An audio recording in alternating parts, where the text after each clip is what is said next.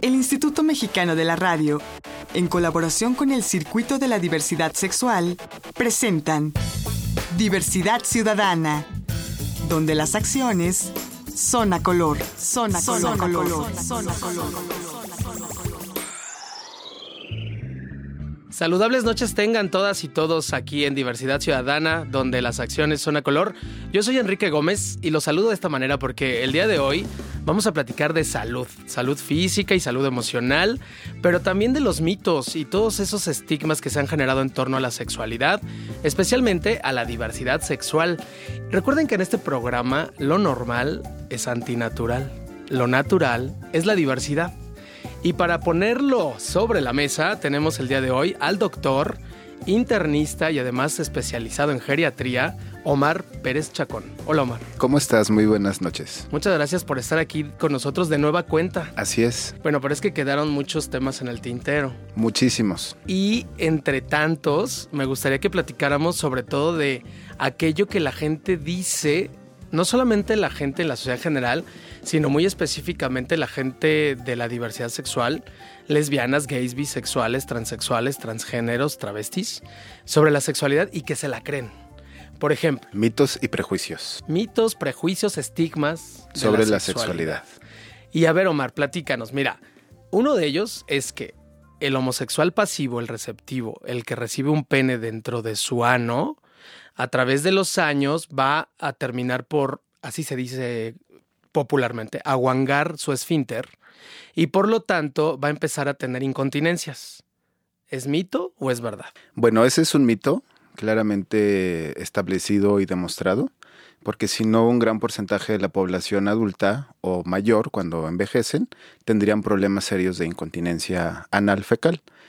Pero lo que sucede es que mm, el cuerpo tiene una gran capacidad de adaptarse y de lo que estamos hablando es de músculos y tejido flexible. Entonces son esfínteres que puedes aprender a manejar y a controlar para relajar o para presionar y con una adecuada técnica nada de esto va a suceder.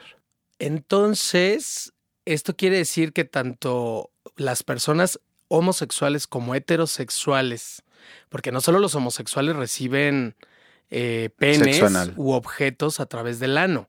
Ok, es diferente solamente recibir penes que otro tipo de objetos. A ver, ¿de qué estamos hablando? ¿Qué otros objetos se pueden recibir? Si, si una persona, hombre o mujer, recibe solamente penes a través del ano, es difícil que haya alguna complicación que mm, favorezca la incontinencia anal fecal. Pero mm, pueden haber otros tipos de objetos, eh, juguetes sexuales, Ajá e incluso prácticas eh, a través del cuerpo que se denomina como el fisting. Sí, meter un puño en el ano. Así es. Todo esto que ya es un cuerpo diferente al pene, sí puede favorecer cambios especiales, porque como te decía, el cuerpo tiene la ventaja de adaptarse, de ser flexible y mm, ser elástico, justamente en este tejido que es un tejido eh, especial para eso, ¿no? Y mm, cuando utilizas objetos para la práctica sexual, tu cuerpo con el tiempo sí puede presentar cambios que lo favorecen, pues que, que, que, reciben posteriormente con más facilidad el tamaño de los objetos que estés ocupando. Eso sí, favorece cambios, hay una memoria en el cuerpo, pero también si lo haces con la adecuada técnica, difícilmente vas a presentar incontinencia hay más flexibilidad y elasticidad en los tejidos, pero no hay incontinencia. Y, cuando tú dices hacerlo con, ciertos cuidados, nos referimos a lubricante, a primero con cierta em, tranquilidad, vaya, no algo brusco, sino algo delicado pues, primero. sí, como todo, digamos, por pasos, ¿no? Ir avanzando con el tiempo. Ya sabes que la práctica hace al maestro pero mm, a lo que me refiero es, como tú decías, lubricantes y todos los materiales que faciliten la penetración. No va a haber ningún problema con el esfínter, a menos que se lastime por alguna razón.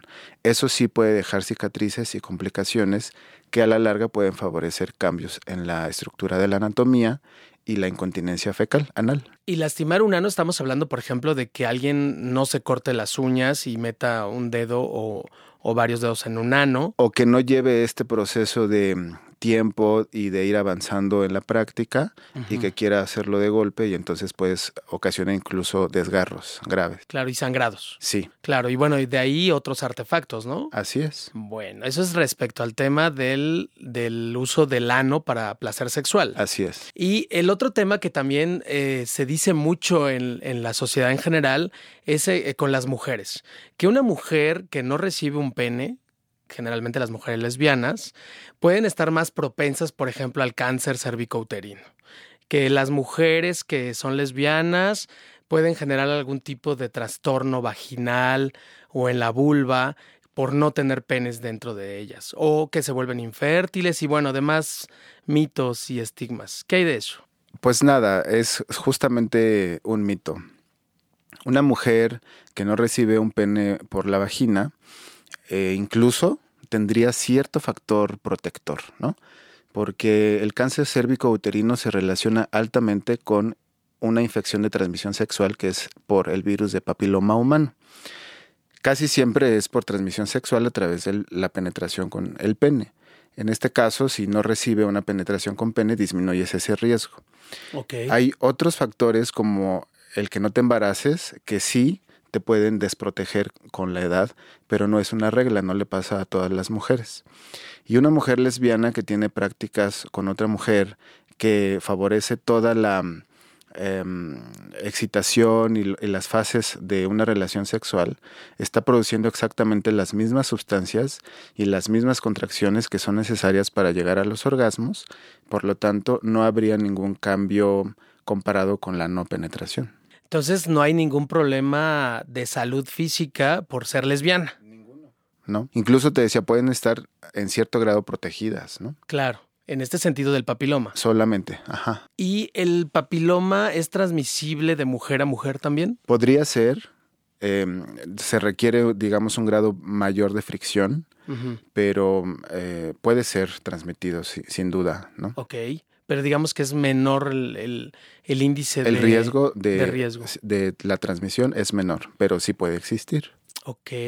Ahora, otro de los de las aquí más que mito me parece que es una gran duda que muchos tenemos en materia de diversidad sexual. ¿Qué pasa con las personas transexuales cuando con todo este tema de la hormonización, porque finalmente son eh, es, se encuentran bajo un protocolo médico que las hormonizan, les inyectan hormonas? Está muy de moda, ¿no? Porque eh, hay un antes y un después. Okay. El antes es cuando a través del consejo de la amiga conseguían los hormonales tomados o inyectados y los empezaban a consumir. Nadie vigilaba la dosis ni los efectos en el cuerpo porque el objetivo era el cambio, uh -huh. feminización de la voz. En el caso de tra mujeres transexuales. Es decir, de hombre a mujer. Exacto. Ok. Y, y, y e igual en el caso de... de Hombres transexuales de, de, de hombre, mujer a hombre. Exacto. El antes no había una medición adecuada, no había una dosis específica y era la recomendación de la amiga. Pero es un tema que también en la medicina ha cambiado bastante porque ahora se maneja científicamente. Se sabe que debes de llegar a un nivel adecuado de hormonas en tu cuerpo y con esto estás logrando obtener los cambios en el cuerpo que tú deseas. Ok. Y respecto a este tema de la, de la hormonización, ¿qué pasa cuando te hormonizas? Como estas chicas trans que se hormonizaban por la amiga, ¿cuáles son las consecuencias médicas, físicas? Problemas en nivel de la tiroides, problemas en el hígado o incluso problemas con aumento de peso, nivel de triglicéridos, colesterol, ¿no? Ok. Pero actualmente todo eso se lleva bajo control médico y hay una supervisión médica rutinaria porque el tratamiento hormonal eh, establecido por la medicina es de por vida si no quieres regresar a los cambios normales de tu cuerpo. Y este tratamiento hormonal después de los años, las décadas quizás, van a generar algún tipo de trastorno o podrían generar algún trastorno. Por ejemplo, eh, se me ocurre pensar qué ocurre con, el, con la, la posibilidad de cáncer. No, si está todo regulado bajo la dosis y los niveles que tu cuerpo necesita, no hay ningún riesgo para que desarrolles algún problema de cáncer. ¿Y qué pasa, por ejemplo, con el tema de los implantes? Si una persona transexual se implanta senos, nalgas, ¿No hay ahí algún tipo de riesgo de cáncer? No, ninguno. Lo que hay que hacer es eh, estar cuidándolos y vigilándolos porque si después de algunos años cambian y el mismo cuerpo eh, favorece em, tejidos alrededor de los implantes que se pueden endurecer.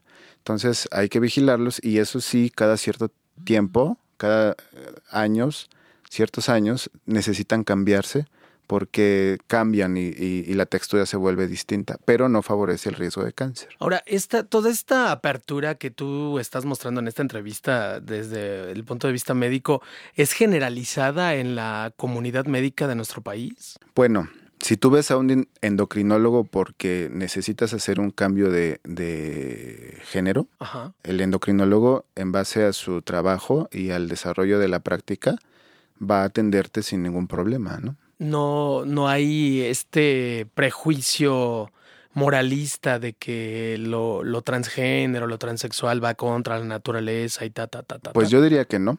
No debería, desde la ética médica. Sí, así es, no debería. Pienso que si tú solicitas el servicio de algún médico, el médico debe de responderte en base a lo que tú necesitas, ¿no? ¿Y qué pasa si alguna paciente transexual o transgénero se enfrenta a algún tipo de moralismo del que estamos hablando?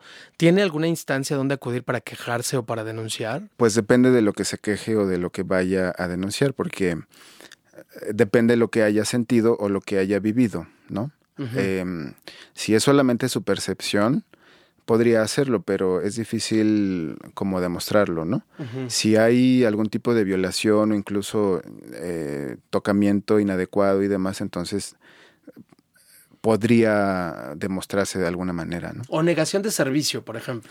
Claro, pero eh, recuerda que el médico también puede negar su servicio si así lo desea y el paciente puede cambiar de médico cuando lo requiera. Eso estamos hablando de un tema en un médico particular. Sí. Pero en, en, un médico de alguna instancia pública. También tienen derecho a negarse en el caso de que las ideas que ellos tienen vayan en una dirección distinta a las del paciente.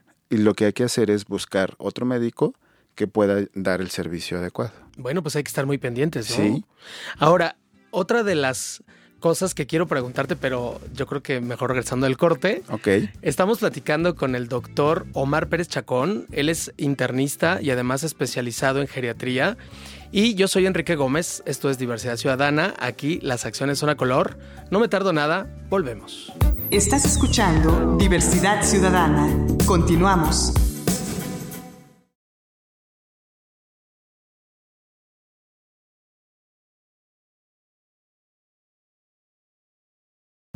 Estás escuchando Diversidad Ciudadana. Regresamos.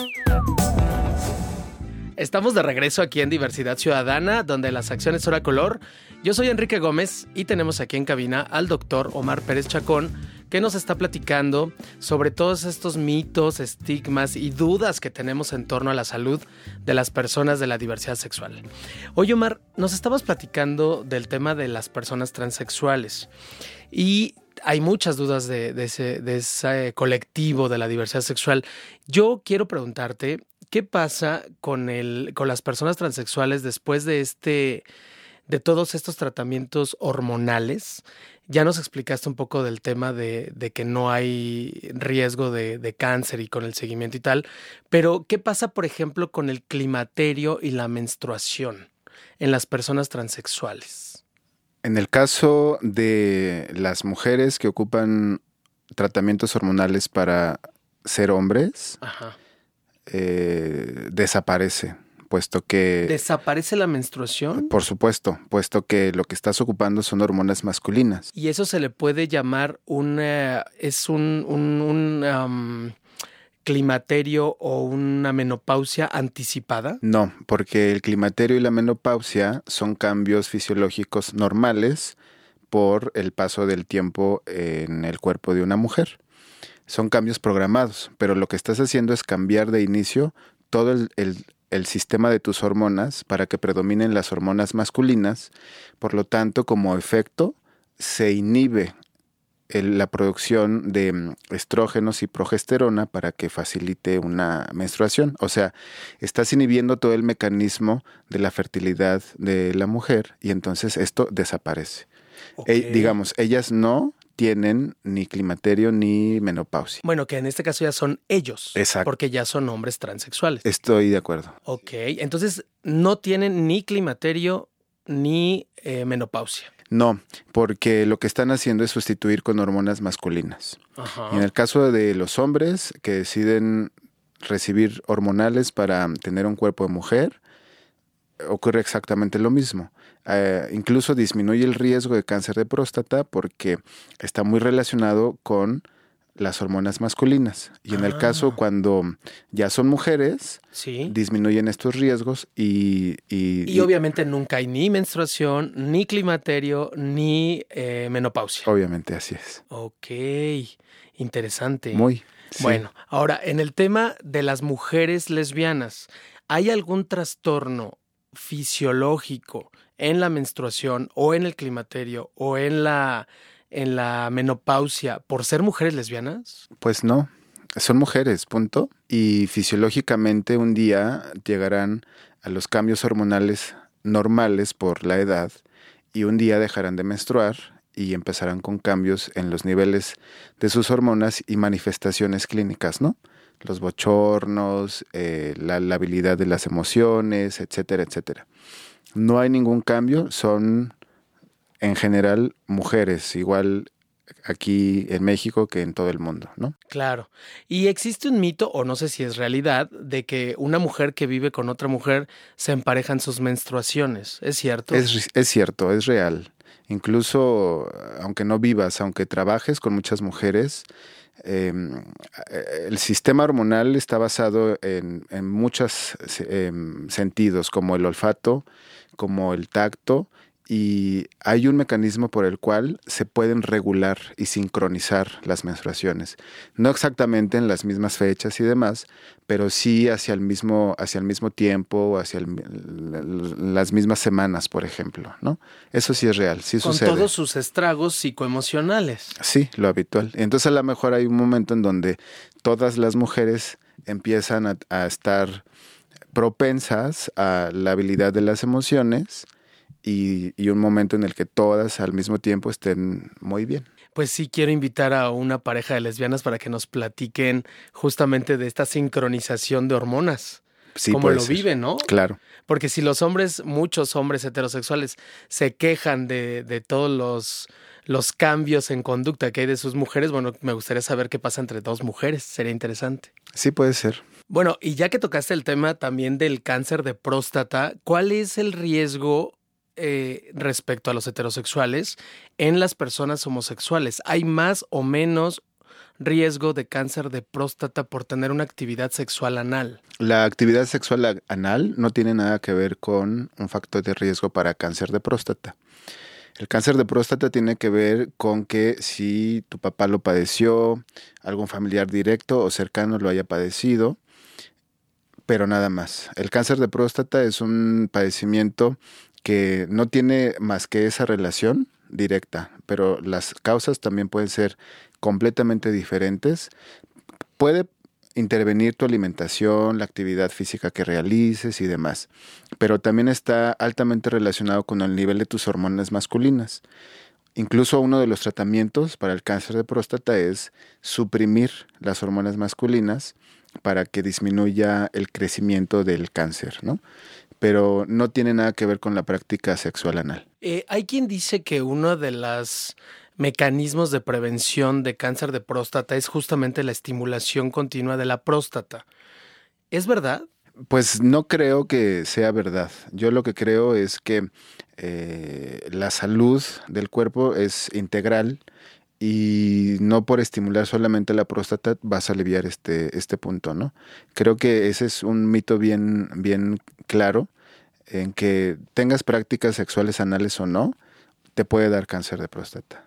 Okay. Por eso, seas homo, hetero o bisexual. Sí, con que seas eh, eh, genéticamente hombre, hay cierta edad en la que tienes que empezar a hacer una revisión médica para prevenir el riesgo del desarrollo del cáncer. Todo aquel ser humano que tenga una próstata tiene que estar en revisión Exacto. después de cierta edad. Exacto. Que en este caso son los ¿Qué edad? Ah, bueno, 45 años en adelante es una buena edad. Ya le subieron, antes era los 40, ¿no? Sí, pues, pero eh, ahora a los 40 puedes hacerte un antígeno prostático específico en sangre. Ya. Y si sale normal, puedes esperar 5 años para hacerte una revisión ya formal.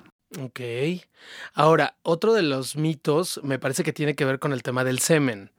Eh, por un lado satanizado, pero por el otro lado también como eh, demasiado eh, visto positivo. ¿Cuál es la realidad? Es, ¿Qué pasa con una persona que traga semen?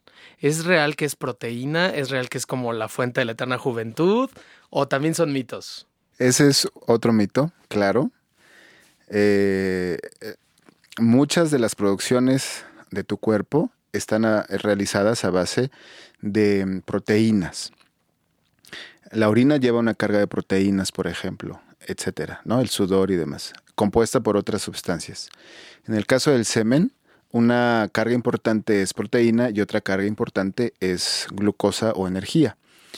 Em, las personas que realizan la práctica de mm, tragar el semen, eh, lo único que están haciendo es eh, consumir un grado muy bajo de proteína que será degradada por los ácidos del estómago sin mayor problema. Sí, claro. Y cuando alguien recibe semen por el ano, digo, más allá del riesgo de infecciones de transmisión sexual. Lo que pasará es que cuando vaya al baño lo va a eliminar sin ningún problema nada de que se te queda ahí en las paredes intestinales, que tu cuerpo lo absorbe y lo manda al torrente sanguíneo. No, digamos que, es tu intestino tiene la capacidad de eliminar todas estas sustancias.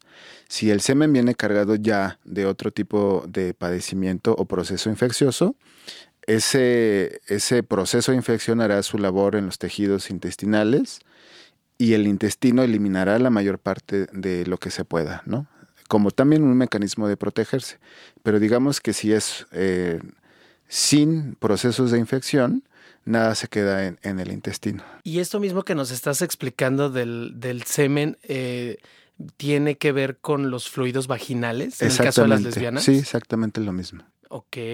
Bueno, ellos sin, sin contar, insisto, el tema de las infecciones de transmisión sexual. Exactamente. Que es una es la principal fuente de, contagio. Exacto que eso ya será otro tema, lo hablaremos después, ¿no? Bueno. Doctor. Sí. Bueno, pero ya que estamos hablando de los mitos y de los prejuicios, pues tenemos que cerrar porque ya se nos acabó el programa. Pero a mí me gustaría saber, eh, por último, qué pasa, por ejemplo, con la salud eh, fisiológica de la gente que tiene mucha actividad sexual respecto a la que no tiene mucha actividad sexual parece que se mantienen en funciones bastante más adecuadas que otras personas que no tienen vida sexual activa o, frecuente, puesto que mm, está demostrado que es parte de la salud integral.